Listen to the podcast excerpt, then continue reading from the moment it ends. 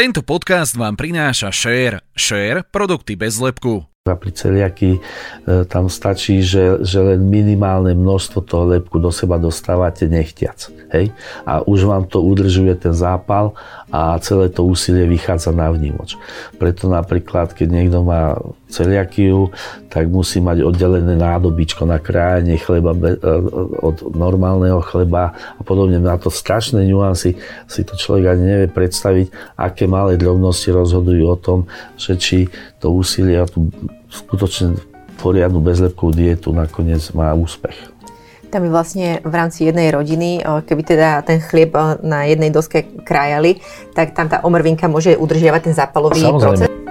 Šéfredaktorky magazínov Dobré jedlo a zdravie Emma Pospíšilová Tekeliová a Lenka Dubašáková Štefánková spojili svoje sily, aby zistili, aké jedlo pomáha proti rakovine, kedy vám klobása a čokoláda neublížia pri diete a kedy si môžete dať pohárik po športe. Každý týždeň vyspovedajú odborníkov a špecialistov, aby sa nám všetkým dobre jedlo a zdravšie žilo.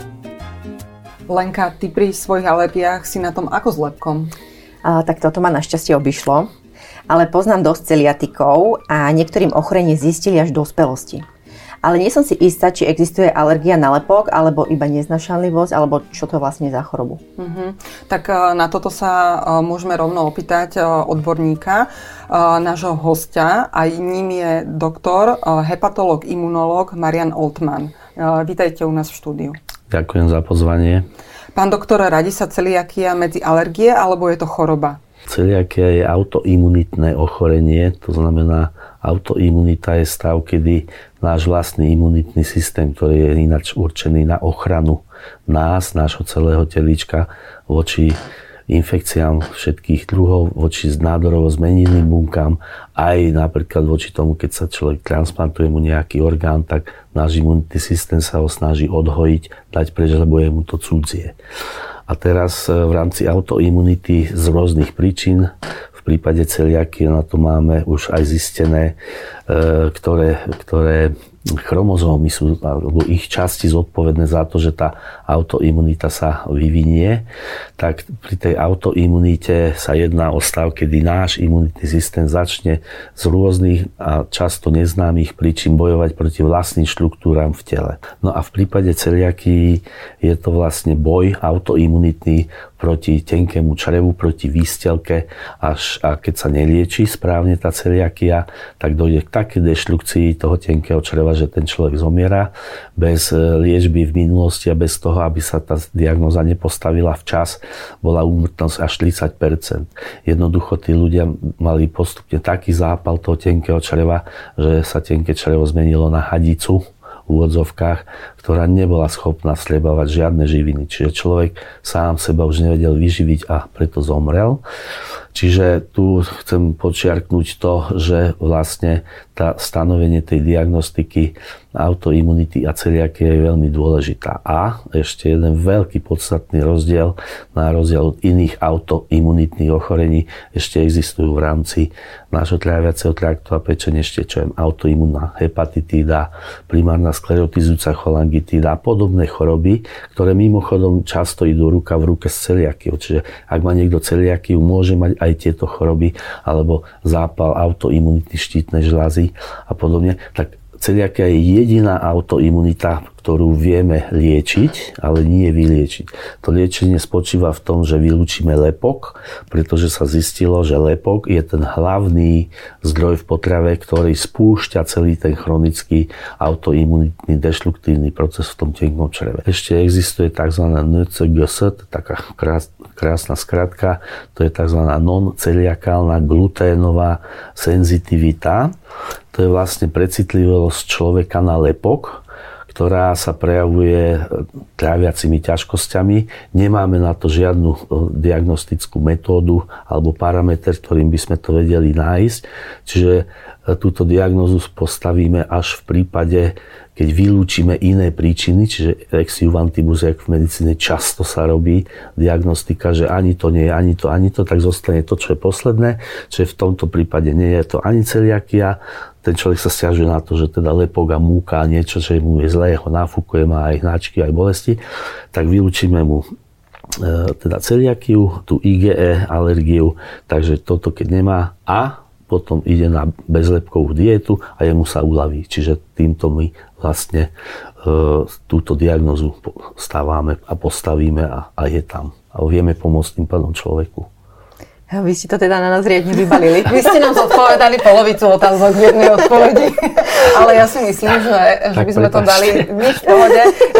Ja si myslím, že my to ešte rozoberieme a my vám možno niektoré otázky zopakujeme a že sa ešte na to pozrieme viac. Ja som sa to snažil preto povedať, lebo všetky tieto informácie sú dôležité na to, aby sme to pochopili. Lebo mnoho ľudí sa pýta, a dá sa vyliečiť z celiakie, no tak tým, že je to geneticky dané ochorenie, nie. Možno, že raz, keď budeme vedieť meniť gény, tak vtedy možno áno. A keď mám ten gén, môže sa stať, že sa to u mňa vôbec nikdy nespustí? Áno, sú to dva gény, takzvané HLA-DQ2 a DQ8. HLA antigény sú takzvané hlavné histokompatibilitné antigény. Určite ste všetci už počuli o tom, že keď sa ide transplantovať srdce alebo obličky, tak musí byť schoda v HLA antigénoch. Ten HLA antigén si predstavte ako taký čiarkový kód, ktorý je na každej našej bunke v tele, okrem teda červených krviniek, a je unikátny pre daného človeka. Na základe toho čiarkového kódu vlastne náš imunitný systém cez biele krvinky, najmä cez T lymfocyty, tie chodia po celom našom tele do každého orgánu, k bunkám, tam oskenujú čiarkový kód a je to môj čiarkový kód, tolerujem, hej? Lebo imunitný systém funguje na princípe, že cudzie nechcem, vlastne si nedám, chránim. Hej? Čiže ako náhle nájde zmenený čiarkový kód, napríklad nádorovú bunku, dá to preč. No a teraz tieto dva HLA antigény DQ2 a DQ8 má asi 30-40% populácie, čiže aj my máme, každý z nás, jak tu sedíme, šancu, že to máme, ale z tých ľudí, čo to majú iba okolo 5%, nakoniec tú celiakiu naozaj dostanú a majú. Hej? Ale zás až 95% celiatikov má tu pozitívne tieto dva antigény HLA. Uh-huh. Keď sme tu mali doktora Bubana a rozprávali sme sa s ním o najväčších mýtoch, tak on nám povedal, že jeden z najväčších gastromýtov je, že celiakia sa dá liečiť a že v zahraničí existujú lieky. Vy sa s tým stretávate? Je to jediná autoimunita, ktorá sa dá liečiť a výhradne bezlepkovou dietou. Všetky ostatné veci sú vo vývoji. Existujú rôzne pomôcky, ako napríklad rôzne enzymy, ktoré štiepia ten lepok v potrave a tým pádom znižujú jeho toxicitu a vstrebávanie, alebo dokonca očkovanie proti celiakii bolo vo vývoji, neviem momentálne aký je stav, ale jednoducho túto problematiku sledujem čo je 20 rokov a o týchto alternatívach sa už vtedy hovorilo, a keby boli také geniálne a game changerové, čiže menili by celú základnú hru, tak už dávno by boli v praxi a máme vystarané. No. Takže je to mýtus. Takže tieto enzymy neexistujú vo forme nejakej tabletky? Existujú, ale sú to len pomocné barličky. Čiže neexistuje to, jak moji pacienti proste majú nadváhu a poviem im, že treba schudnúť, tak oni, že jasné, a potom sa zistí, že oni vlastne celý ten mesiac ležali v posteli a chceli schudnúť. No.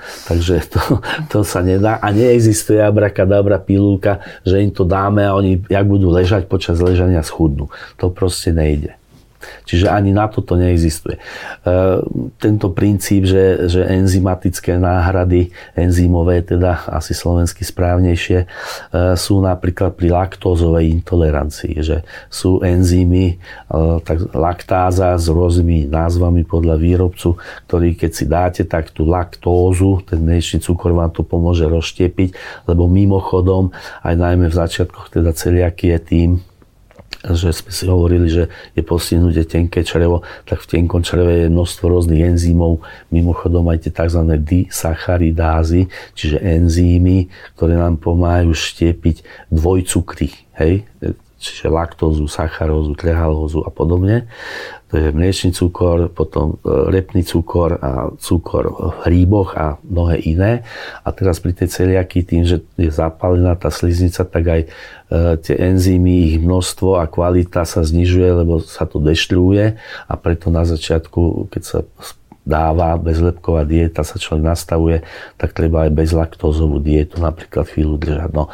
Ale sa vrátim oblúkom k tej laktáze, nejaký preparát enzymový, že to neznamená, že ja si vypijem liter mlieka, si dám 2 tabletky a nič sa mi nestane. To nie je pravda.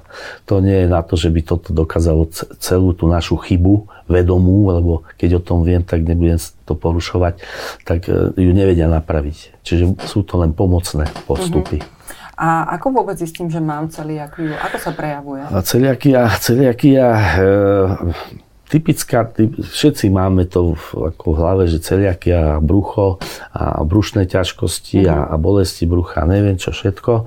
Tak áno, to býva, ale to býva najmä v detskom veku. Hej? Potom po 3 rokoch, 4, 5, 6 sa to už tie črevné ťažkosti môžu stratiť a preto je dôležité, aby ten lekár, ktorý to celé rieši, bol vnímavý aj k iným prejavom. Napríklad u detičiek je to malnutrícia, chudosť, nevyvinutie, potom zmeny správania a podobne. A to isté platí aj u dospelých a to je to, čo som hovoril, až 18%, až po 10 rokoch sa príde na tú diagnózu, lebo chodia po iných ambulanciách, kde si neuvedomia, že aj celiakia má také prejavy. Napríklad aj poruchy menštruačného cyklu, poruchy fertility, neplodnosť, poruchy donosenia plodu, predčasné pôrody, nízka pôrodná hmotnosť. To všetko, keď sa nelieči celiakia, môže napríklad nastať. Čiže mnohí ľudia chodia, že nemôžu mať deti a pritom majú celiakiu. Hej? Čiže preto je dôležité na to myslieť a na to, aby na to došiel. No ale pre obyčajného človeka si to vôbec nemusí spojiť, však nie je profesionál, tak veľmi dôležitá je rodina a anamnéza, prosím, pekne. To znamená, ak niekto v rodine má celiakiu, tak vždy každému lekárovi to treba oznámiť, že môj bratranec, môj brat, môj otec, môj detko, alebo neviem kto má, alebo dcéra má celiakiu, hej? Lebo tam tá šanca, že ten prvostupňový príbuzný bude mať celiakiu je okolo 8 až 18%, hej? Ale napríklad zaujímavé je, že aj jednovaječné dvojčatá, že šanca, že obidvaja budú mať celiakiu je len 70%, čiže nie je to jedna k jednej. Uh-huh. Čiže tu tým chcem aj vlastne povedať, že vlastne to, že autoimunita vzniká, sú ešte ďalšie chromozómy, čo je 2, 5, 19 a podobné lokusy, takzvané miesta tých génov, ktoré nemusia sa úplne prejaviť a tak ďalej. A tým pádom ten druhý, jednovaječný, tú celiakiu nemusí mať a ten ju má. Ale tam je až 70%. To znamená, že keď človek má tú pozitívnu rodinnú anamnézu, má nejaké ťažkosti. Ďalšie prejavy celiakie neliečené je chudokrvnosť, anémia. Potom už osteoporóza, nedostatočná hustota kosti, hej. Neurologické ťažkosti, iné spojivové tkaniva, už sme hovorili o tej zníženej fertilite a tak ďalej. Nedostatok spermií napríklad, že muži dneska je veľký problém u mladých ľudí, že tá fertilita naozaj nám významne klesá. Sú tam samozrejme aj iné faktory, čiže nie je to len celiakia, ale celiakia je vec, ktorá sa dá veľmi dobre teda diagnostikovať a potom pri držaní tej diety vlastne môžeme veľa týchto stavov sekundárne navodených, druhotne teda následne vlastne korigovať a pomôcť tomu. Samozrejme, že napríklad tá fertilita, to neviem povedať, že či teda tým, že začne človek držať tú dietu, že sa to všetko zreštauruje tak, jak proste, že je úplne v poriadku, to neviem povedať. Ale v každom prípade je to niečo, čo ten človek môže skúsiť a dáva mu nádej a nádej je dôležitá, si myslím však. Áno. A je teda možné, že tá celiakia sa nejako neprejavuje a potom sa rozhodne v 35, že chceme mať s partnerom dieťa a on nemôže, alebo ja nemôžem mať a nakoniec sa ukáže, že toto je prejav tej celiakie? Áno, môže byť. Uh-huh. Nejako neprejavuje. No tak viete, väčšina ľudí sú takí, že k doktorovi idú až keď je naozaj nie je dobre. Väčšina. Uh-huh. Málo je ľudí, ktorí sú naozaj tzv. Hypochondri, že proste s každou somarinkou utekajú na centrálny príjem, čo sa rieši, že na Slovensku, tak sa veľakrát fakt celé roky behajú, alebo nebehajú nikam, ale majú nejaké ťažkosti. Hej.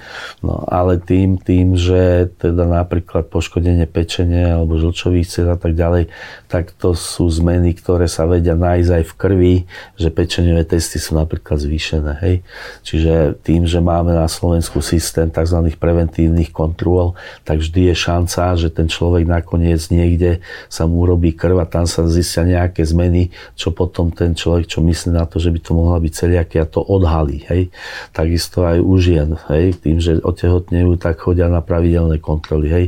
Pri vstupe do zamestnania môže byť a tak ďalej. Čiže tá sieť záchytná, ktorá je schopná zachytiť aj ľudí, ktorí ináč majú pocit, že sú v poriadku, že nakoniec sa tá celiakia u nich naozaj zistí týmto spôsobom. No.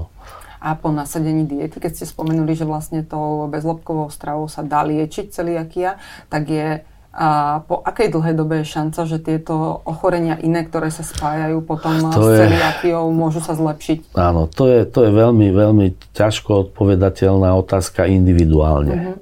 To znamená, že XY, že za pol roka budete mať všetko v poriadku, sa nedá povedať, ale mnohé z týchto prejavov, najmä malnutričných, kam patrí napríklad tá chudokrvnosť, sa dá korigovať veľmi rýchlo. Ale všetko to závisí od toho, že do akej hĺbky a aká dĺžka a koľko toho tenkého čreva bola deštruovaných a ničených tým chronickým zápalom a kam sa to až dostalo. To znamená, že niekto má šťastie a proste nemá celé črevo, má len čiastočné okrsky a podobne čreva postihnuté, tak ten napríklad tou regeneráciou toho čreva, našťastie máme regeneračné schopnosti, sa to môže upravovať oveľa rýchlejšie ako ten, čo to má dlhšie a tak ďalej. Ja som raz mala doma test, ktorý sa dá kúpiť v lekárni na odhalenie celiakie. Dá sa mu veriť? No, veď toto je ten problém, že samodiagnostika je pre rozumných ľudí. To znamená, že ako náhle mám napríklad, si urobím ten test a vyjde mi negatívne, ale v rodine viem, že niekto má celiakiu, tak môže to byť falošne negatívne. To znamená, že diagnózu môže naozaj postaviť iba odborník, kde sa to má diagnostikovať, to znamená napríklad gastroenterológ alebo aj imunológ, hej. Ale najmä gastroenterológ, lebo sú tri základné piliere diagnostiky celiakie a to je tá získanie histologickej vzorky z 12-torníka. To znamená, to sa dá získať iba pri gastrofibroskopii, pretože to sa musí preskúmať a tam sa proste sú rôzne atribúty tej histológie, ktoré hovoria o tom, že do akej miery je už tá sliznica poškodená, či to vôbec teda celiakia je. Druhá sú tzv. Autoprotilátky z krvi, ktoré sa objavujú a ktoré sú patognomické, to znamená určujú tú diagnózu a to je napríklad proti tkanivovej transglutamináze, to je enzym, ktorý je prakticky všade v každom tkanive nášho tela a práve pri celiakii sa spúšťa ten autoimunitný blúdny kruh zápalu, že sa zapájajú aj tieto antitransglutaminové protilátky. To znamená, že tie, keď sú zvýšené, tak to je druhé podozrenie alebo podporujúce diagnostiku. No a potom je to HLA. A tieto tri sa využívajú v rôznych kombináciách práve preto, že existujú rôzne formy tej celiaky, medzi nimi aj potenciálna, latentná, silentná a podobne. A tam kombinácia týchto troch zložiek a plus tej rodinnej anamnézy nám vie povedať, že tento človek, pozor, u neho tá celiakia môže byť prítomná alebo sa objaví. Čiže takého človeka treba potom sledovať v určitých intervaloch, či sa mu to nedemaskuje nakoniec. Lebo to, že tá celiakia vám naozaj už začala ubližovať, je hlavným podmienujúcim stavom je poškodenie tej sliznice v čreve, tenkom čreve. Tá, keď už začína byť poškodená, tak vznikajú poruchy trávenia, hej, poruchy vstrebávania a z toho potom tieto ostatné stavy. Dokonca neliečená celiakia môže byť spriaznená aj so vznikom nádorov, napríklad pažeráka, napríklad hltana a podobne, alebo aj s rôznymi tzv. Lymfomami, napríklad non-Hodgkinovými alebo rôznymi inými mieloproliferatívnymi stavmi, čiže smerom k leukemiám a lymfomom. Čiže nie je to len tak, ako beztrestné v úvodzovkách, jak vlastne aj celý náš život. No keď celý život kašleme na svoju životosprávu, tak potom na konci dňa sa nemôžeme čudovať, že sa nám to naše telo odvďačí tým, že povie, tak ja toho mám dosť, ja sa mením na nádor a jednoducho vám to skráti život. Ak teda Lenka mala v rodine niekoho, kto mal celiakiu, ale test jej vyšiel negatívne, tak by teda mala ísť za odborníkom, a prípadne keby jej vyšiel ten domáci test pozitívne, hej? A teraz akého odborníka má vyhľadať? Problém je v tom, že mnohí ľudia tým, že im to vidie napríklad pozitívne, poďme rozobrať tieto dve krajné možnosti. Aha. Čiže keď to vidia akože pozitívne, no najväčšia chyba je, že tí ľudia sa nastavia na bezlepkovú dietu. Sami. Áno, a to je chyba, pretože ako náhle sa človek nastaví na bezlepkovú dietu, tak tie zmeny patologické na tom tenkom čreve miznú a tým pádom nevieme dokázať, že naozaj je to tak. Uh-huh. Lebo existuje to tá NCGS alebo alergia. To znamená, že vy vôbec nemusíte mať celiakiu a žiť potom celý život v tom, že mám celiakiu a bez tej diety a tak ďalej. Čiže je to len také dojmologické riešenie situácie, čo dojmológia do medicíny podľa mňa nepatrí. Aj do života veľmi nie, lebo akrát mám dojem, že prejdem na červenú a neprejdem. Čiže je to nebezpečné v každej situácii dojmológia. To znamená, že keď je to pozitívne, určite by som mal navštíviť odborníka, ktorý toto vie diagnostikovať, to znamená najmä gastroenterológa. Môžete aj imunológ, ten vám môže spraviť tie autoprotilátky, ale nakoniec aj tak končíte na tej hadici. To znamená, že toto sú orientačné tie testy. To znamená, že nedávajú istotu. To je len proste orientačné. Aj keď sa píše, že to má pomerne slušnú tzv. Senzitivitu a špecificitu, to sme sa všetci naučili v rámci korony a covidu, že tento test má nízku takú to alebo to. Takže vieme, čo to znamená, myslím všetci. Ale aj tak teda to takto treba postupovať, lebo v našom štáte na Slovensku je hradené bezlepkové potraviny sú hradené z verejného zdravotného poistenia. To znamená, že na to, aby ten človek na to nárok mal, to znamená, lebo je to pomerne značný finančný obnos, toto dodržiava tú bezlepkovú dietu, tak na to musí byť potvrdená diagnoza týmito odborníkmi. Ináč to nie je možné si uplatniť a ani žiadny gastroenterológ alebo imunológ a podobne alebo pediater vám to nepredpíše bez toho. A samozrejme ale to nekončí tým, že sa predpíšu bezlepkové potraviny. Tam je strašne dôležitá disciplína. Strašne je dôležitá, aby ten človek, ktorý má nejakú chorobu, napríklad v našom prípade celiakiu, aby bol naozaj naštudovaný, aby si o tom prečítal čo najviac. No a tým chcem vlastne podčiarknúť to, že mnohí ľudia, keď nemajú to takto naštudované, neuvedomia si to, robia chybu v rámci dodržiavanej tej diety a tu je to pri tých autoimunitách a rozbehnutých týchto stavoch a pri celiakii tam stačí, že len minimálne množstvo toho lepku do seba dostávate nechtiac. Hej? A už vám to udržuje ten zápal a celé to úsilie vychádza na vnímoč. Preto napríklad, keď niekto má celiakiu, tak musí mať oddelené nádobičko na krájanie chleba od normálneho chleba a podobne. Na to strašné nuancy si to človek ani nevie predstaviť, aké malé drobnosti rozhodujú o tom, že či to úsilie a tú skutočne poriadnu bezlepkovú dietu nakoniec má úspech. Tam je vlastne v rámci jednej rodiny, keby teda ten chlieb na jednej doske krájali, tak tam tá omrvinka môže udržiavať ten zápalový proces? Samozrejme, áno.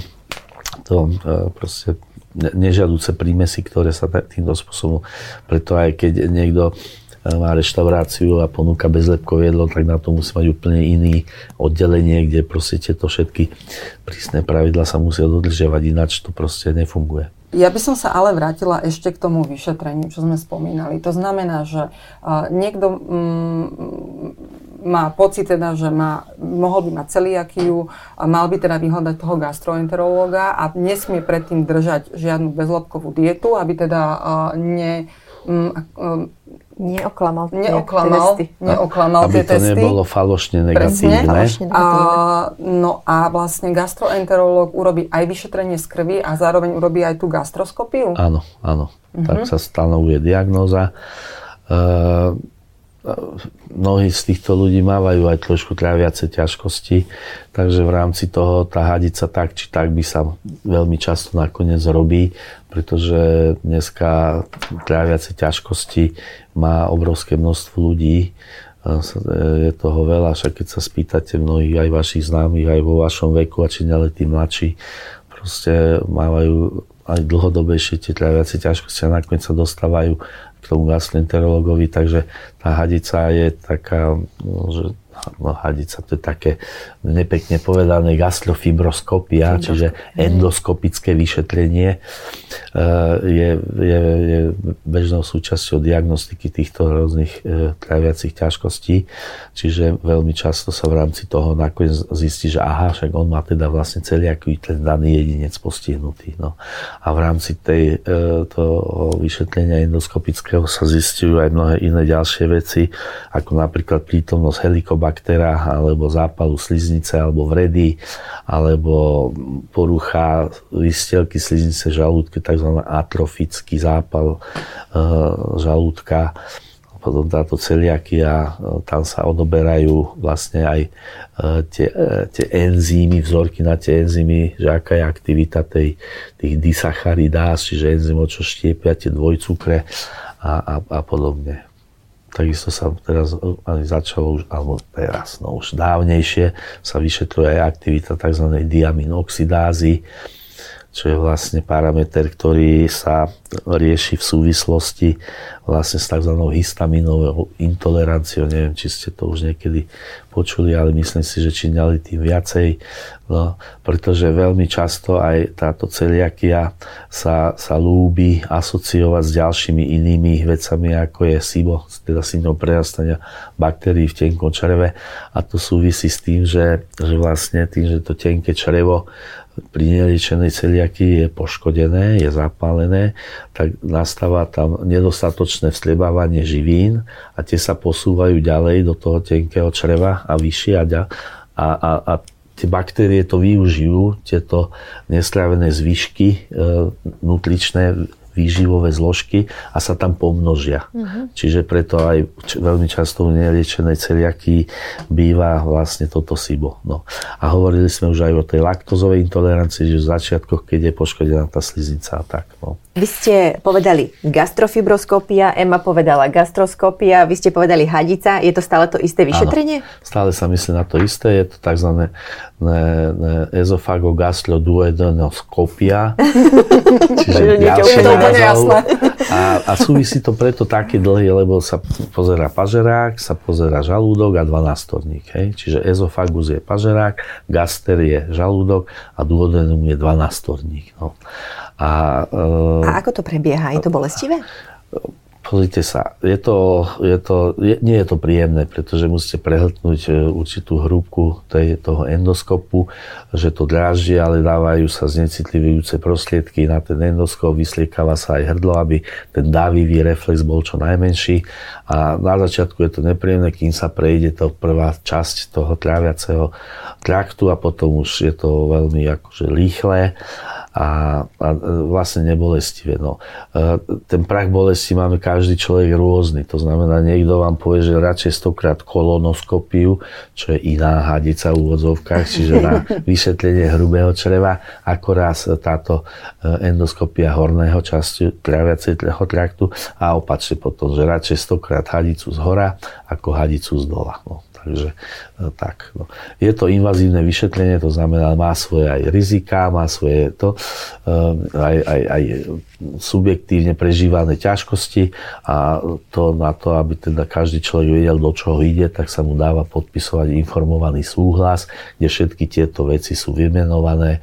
On svojim podpisom potvrdzuje, že si to prečítal a akceptuje tie veci, ktoré tam sú uvedené, že ho môžu postretnúť. Vy sám robíte takéto vyšetrenia? Ja sám nie, ale v našom centre, gastroenterohepatologickom centre Talion, máme tím ľudí, kde sú aj teda gastroenterológovia, aj hepatológovia, sme tam a títo gastroenterológovia tieto vyšetrenia robia. Robíme ich dokonca aj v celkovej anestézii. Robíme tam samozrejme aj sonografie, robíme tam aj dýchové testy, napríklad na to SIBO, Robíme aj dýchové testy na tú laktózovú intoleranciu alebo fruktózovú intoleranciu a robíme aj vyšetrenie štádia tvrdnutia pečienky, pečene, takzvanú fibroelastografiu, ktorá vie teda zmerať, čo bola, kedy nebolo možné ináč zistiť iba biopsiou, čiže pichnutím tenkových hĺb do pečene, že či ten daný človek už má poškodenú pečenku, či mu už tvrdne, alebo ešte nie. No. Takže toto je asi také naše portfólium. No a v rámci tejto celiaky teda prichádza človek s tráviacimi ťažkosťami alebo s podozrením už rovno na tú celiakiu, že obvodný lekár ho to napadne, že je, čo keď má celiakiu, tak napíše sa výmenný lístok, tak jak všade, a prichádza a objedná sa, dá sa mu termín a už to potom ide ten kolobeh, tak jak to má ísť. A ako to črevo vyzerá, to choré celiatické oproti zdravému? Je zmenené makroskopické určité... Makroskopicky zmenený obraz, ktorý ten, čo robí endoskopie, a dá sa to nájsť aj v knihách, je tá sliznica zmenená, menej zamatová a tak ďalej. No. Ale to je makroskopia, ktorá je dôležitá, ale určujúca je histológia, čiže mikroskopia. No a spomenuli ste, že vlastne ľudia, ktorým sa potvrdí celiakia, môžu mať aj intoleranciu laktózy zároveň. Na začiatku, hej. A to znamená, že zároveň musia potom držať obidve diety aj vlastne... Áno, tú bezlaktózovú.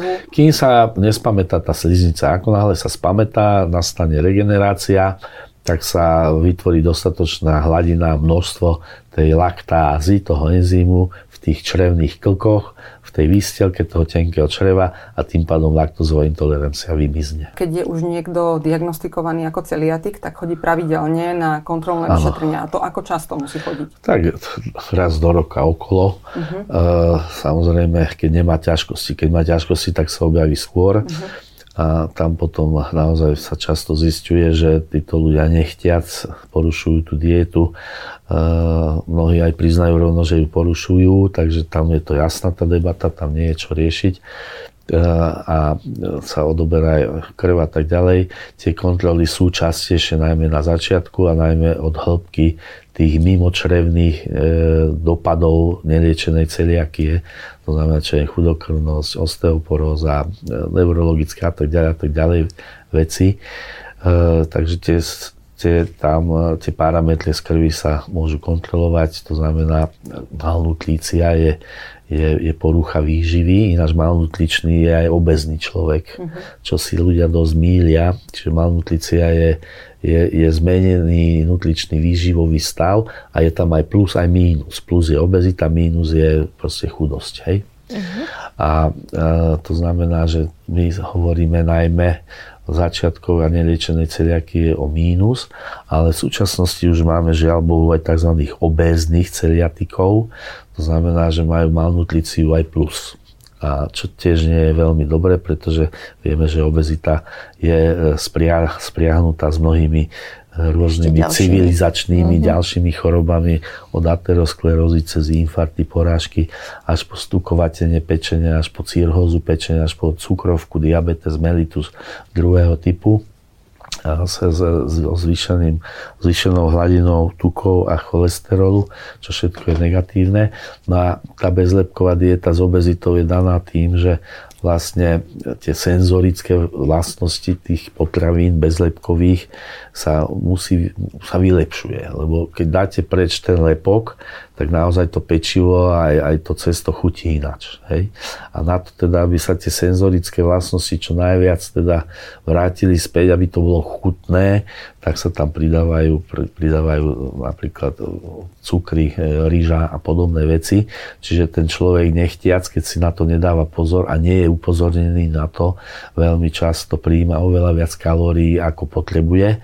No a to je jasné, keď priteká do jazierka viacej vody, ako odteká, tak sa preleje a tá obezita sa tam vyvinie.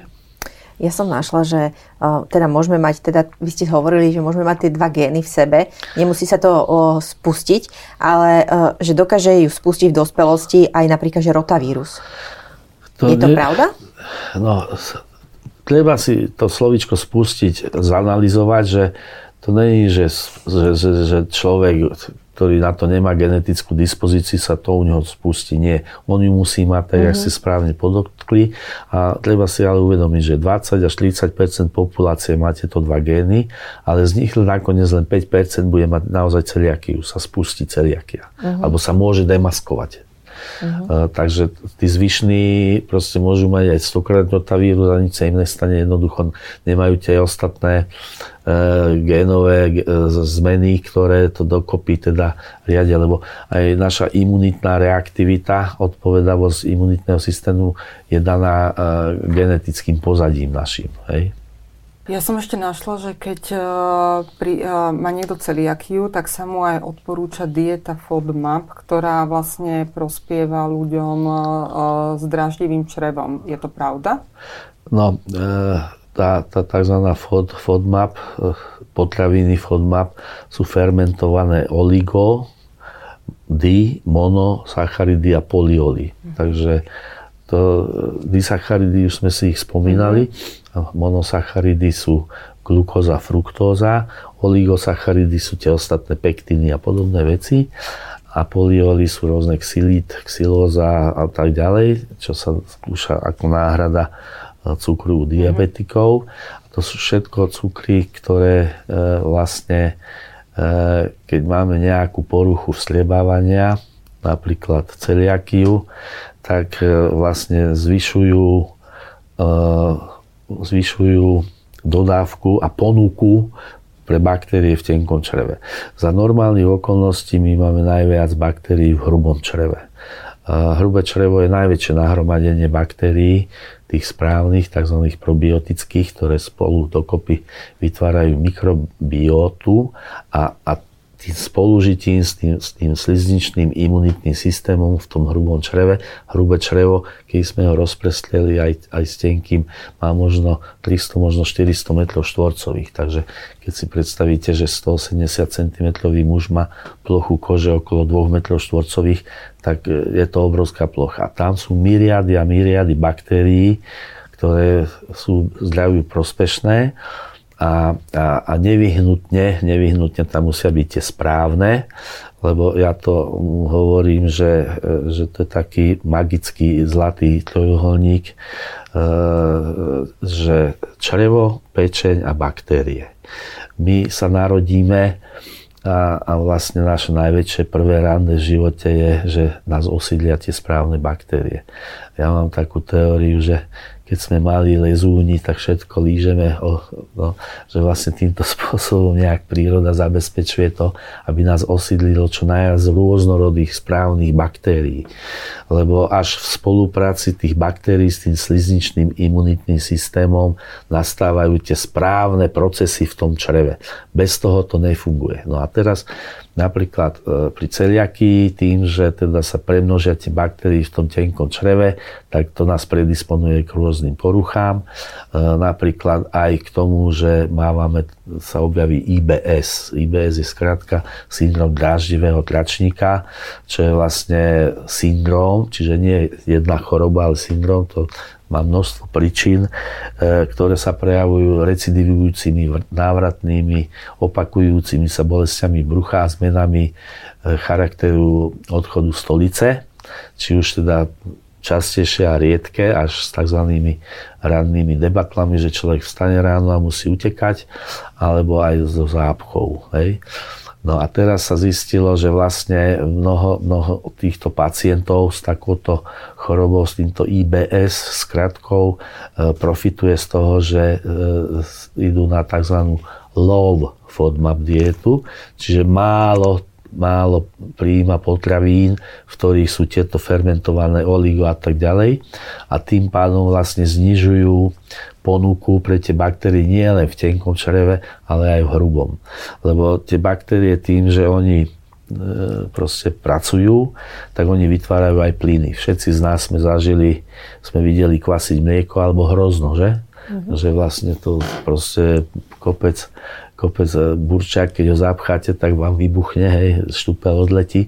No tak toto isté sa stane, keď napríklad tým, že máme fruktózovú intoleranciu, čiže neštiepime dostatočné množstve ten ovocný cukor fruktózu, tak ide do hrubého čreva a tam si baktérie na tom pochutnajú a nás zrazu zduje, zrazu máme všelijaké, jak sa tomu hovorí, pochody v tom bruchu, až nás teda to preženie. No a tam teda patrí tá fruktóza do toho FODMAPu a tým, že to obmedzíme, tak znižujeme dodávku, ponuku pre tie baktérie a človeku sa môže uľaviť. Celiakia je autoimunitné ochorenie, kedy autoimunita bojuje proti výstelke tenkého čreva. Za ochorenie môžu dva konkrétne gény, ale aj keď ich máte, neznamená to, že sa u vás celiakia automaticky objaví. Toto ochorenie sa nedá vyliečiť, ale dá sa liečiť, a to tým, že vysadíme zo stravy lepok. Typickým príznakom celiakie sú tráviace problémy. Môže sa prejaviť podvýživou alebo zmenami správania, poruchami menštruačného cyklu, neplodnosťou u mužov aj u žien, malokrvnosťou, osteoporózou, neurologickými problémami. Dôležitá je rodinná anamnéza, preto ak máte zdravotné problémy a idete k odborníkovi na vyšetrenie, povedzte mu, či má niekto z rodiny celiakiu. Ak zistíte, že vám lepok nerobí dobre, alebo sa otestujete sami doma, nevylučujte zo stravy lepok samovolne. Aby vám poisťovňa preplatila bezlepkové potraviny, musí vám ochorenie potvrdiť odborník, obyčajne gastroenterológ. V prípade, že lepok vysadíte, môže sa vám črevo zahojiť a lekár už pri vyšetrení čreva žiadne chorobné zmeny neuvidí. Počuli ste už o diete FODMAP? Je to eliminačná dieta určená špeciálne pre osoby trpiace syndromom dráždivého čreva, ale môže byť prospešná aj pre každého, kto ešte nie je diagnostikovaný a má problémy so znášanlivosťou určitých potravín. Pomôže vám ich ľahšie identifikovať. Pred natáčaním každého podcastu vyzveme ľudí na sociálnych sieťach, na Instagrame a Facebooku časopisov Dobré jedlo a zdravie, aby sa nášho hostia niečo opýtali. Pre doktora Mariana Oltmana prišli tieto otázky. Hacik 1 sa pýta, môžem darovať krv, keď mám celiakiu? Áno. Výborne. Áno, tam nie, lebo to je proste geneticky daná vec a všetko ostatné, čo sa tvorí v tom tele, je v poriadku. Eva sa pýta, s partnerom sme sa spoznali v čakárni gastroenterológa, obaja máme celiakiu. Som v 7. mesiaci, aká je pravdepodobnosť, že celiakiu bude mať aj naše dieťa? A ak by nemalo, máme mu zvlášť dávať jedlo s lepkom? No, ide o to, že či oni dvaja teda majú celiakiu, to znamená, je tam dosť šanca. Prvostupňový príbuzný sa hovorí, že od 8 do 18% je šanca. Keď majú obidvaja celiakiu, tak tá šanca je tam ešte vyššia. Znamená, že treba upozorniť svojho pediatra, ku komu sa dostanú po pôrode a idú do starostlivosti pravidelnej, treba upozorniť na tento fakt a on už sa postará o to, aby ten manažment alebo teda postup pri udržiavaní správneho zdravia bábätka bol optimálny a správny. Marek sa pýta, s partnerkou sa snažíme o dieťa. Podľa rôznych testov, ktoré som už absolvoval, je zatiaľ pravdepodobné, že za moju neplodnosť môže celiakia. Zistili mi ju až teraz. Nemal som nikdy žiadne tráviace problémy. Myslíte si, že ak budem jesť dosť dlho stravu bez lepku, dajme tomu 6 mesiacov, môžem byť opäť plodný? O tom sme sa dneska už bavili. Áno, bavili. To sú veľmi ťažké otázky, lebo na toto ja aspoň o tom neviem, že by boli urobené štúdie, pretože celiatikov a neplodných to sú dva také markery, že nájsť dostatočné množstvo ľudí, ktorí by splňali túto podmienku a teraz jedných by sme dali na bezlepkovú dietu, druhých nie a potom by sme porovnávali ich plodnosť. Nemyslím si, to je proste asi nereálne, ale z logiky veci a z vedomosti určite ako správna bezlepková dieta navodí úplne normálny stav všetkého v rámci organizmu. Čiže neviem povedať, že do akej miery sa aj obnoví späť tá spermatogenéza, ale určite je to lepšie, je tam nejak nejaká nádej, že áno, takže určite by som to dodržiaval. Anna sa pýta, už dospelému vnúkovi zistili alergiu na múku. Je to niečo iné ako alergia na lepok a celiakia? O tom sme sa tiež nezbavili. Áno. Alergia na múku a alergia na lepok, OK, dobre, ale to je ten prvý typ alergie, ten jak je vlastne aj inhalačná alergia na pele stromov, tráv a tak ďalej. A celiakia je vlastne tiež imunopatologická reakcia, ale iného typu, sprostredkovaná bunkami. To, čo sme hovorili o tých bielých krvinkách a najmä teda tej lymfocytoch, že vlastne vďaka tomu, že tí celiatici majú ten HLA antigén, tak tie gény vytvárajú taký glykoproteín, ktorý potom viacerými viacstupňovými mechanizmami končí tak, že sa ten lepok tam správa ako autoantigén, voči ktorému sa spúšťa autodeštrukcia, čiže preto je to autoimunita. A posledná otázka je od Mariany. Je pravda, že aj nadmerné pitie alkoholu môže spustiť celiakiu? Neviem o tom a spustiť nie, ale demaskovať áno. Čo je to nadmerné pitie alkoholu? To je proste, ja mám veľa pacientov, keďže som ten pečeňológ, že prídu a že ja pijem toľko, to, či je to veľa, či je to málo, tak odpoveď je taká, že keď potom príde a už má ten človek cirhózu, tak mu môžem s kľudným svedomím povedať, že pil veľa. Čiže to nie je dobré, lebo vtedy už je neskoro. Ja hovorím napríklad alkoholu, že človek sa, ten daný jedinec sa geneticky rodí ako jeho pečeň ako Porsche, alebo ako Tatrovka. A teraz na Porsche veľa šliku nosiť nemôžete, môžete, ale zničíte si ju. To znamená, oveľa rýchlejšie sa dostanete do cirhózy a skratíte si život ako ten, čo má Tatrovku. To znamená, neviem ja povedať, že koľko alkoholu a ako môže spustiť celiakiu, ale ten človek, keď má pocit, že by mohol mať celiakiu, tak znova rodina anamnéza a potom sa dať vyšetriť. Hej. Ináč sú to také akože spájanie nespojiteľného a alkohol určite nerobí dobre, dlhodobé popíjanie, pretože zvyšujú, to sme sa tu ani nestihli o tom rozprávať, že okrem teda toho slizničného imunitného systému, okrem tej správnej mikrobioty je ešte aj veľmi dôležité tzv. Slizničná permeabilita, to znamená priepustnosť tých 300 alebo 400 m2, aby sa do nášho tela nedostávalo to, čo nechceme, iba to, čo potrebujeme. No a napríklad alkohol zvyšuje tú permeabilitu. To znamená, že de facto alkohol veľmi negatívne vplýva na množstvo procesov a mimo iného aj na tú slizničnú bariéru. Čiže keď niekto má neliečenú celiakiu a preto ešte popíja, tak tie devastačné účinky tých nesprávnych mechanizmov v tom čreve sa znásobuje. Prejdime k rubrike Môj obľúbený recept. Ako ste na tom vy s raňajkami a čo by ste vedeli vy odporúčiť celiatikom, aké potraviny sú vhodné pre nich na raňajky? No, pekne, keďže viem si uvariť čaj a praženicu a párky, tak veľmi správna otázka na správneho človeka. Čaj a praženicu by mohli, ale v párkoch by mohla byť múka. Áno, stopiletku. Presne tak.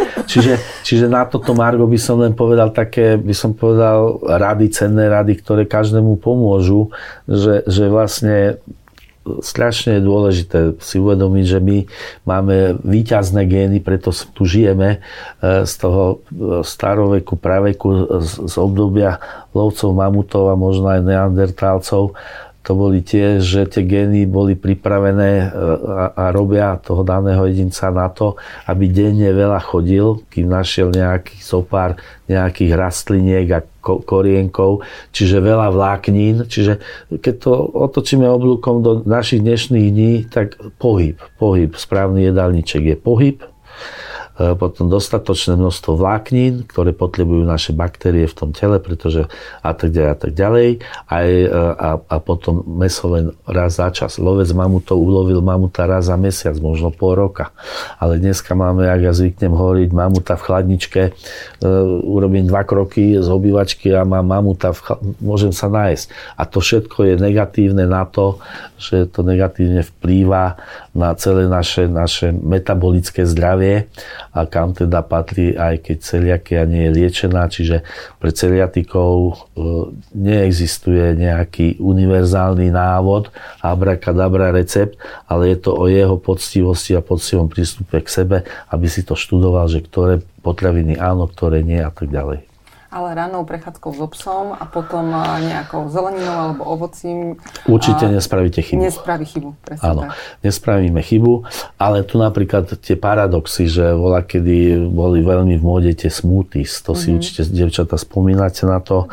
To znamená, že ten človek zobral kilo jablk, hodil to do mixéru, robil z toho, 3 deci tekutiny, to vypil, tak vlastne si nerobil vôbec ten človek dobre. Alebo sa ohromným spôsobom preťažil fruktózou, teda tým ovocným cukrom, glukóza, fruktóza, hej, to hroznový cukor a ovocný cukor. A tá fruktóza, keď preťažíme príjem fruktózy, tak vlastne máme veľmi negatívny vplyv na náš metabolizmus, vrátane stukovatenia, pečenie a vznik tukov a tak ďalej. A až takže to robilo pečení zle. Ja som mal 2 alebo 3 takýchto pacientov, ktorí mali v norme pečeňové testy, boli len stukovateľí ich pečeň, čiže to, čo na husací hodok máme tak radi tú stukovateľnú pečenku, tak si ju vieme aj našu vykrmiť, čo teda proste dobre. No a teraz teda sme zistili, že začali piť už 1-2 denne proste smoothies, 1-2 liter vypije. No, tak sme sa dohodli, že to vynechá hneď a behom mesiaca sa pečeňové testy znormalizovali. Čiže týmto chcem počiarknúť to, že aj tá vyváženosť je dôležitá. Žiadny marginalizmus nie je. Aj veľa dobrého vie škodiť. To naši starí otcovia vymysleli a to stále platí. Veľmi pekne ďakujeme, že ste prišli k nám do štúdia. Rád, ďakujem za pozvanie. Šéfredaktorky magazínov Dobré jedlo a zdravie Emma Pospíšilová Tekeliová a Lenka Dubašáková Štefánková spojili svoje sily, aby zistili, aké jedlo pomáha proti rakovine, kedy vám klobása a čokoláda neublížia pri diete a kedy si môžete dať pohárik po športe. Každý týždeň vyspovedajú odborníkov a špecialistov, aby sa nám všetkým dobré jedlo a zdravšie žilo. Tento podcast vám priniesol Share. Share – produkty bez lepku.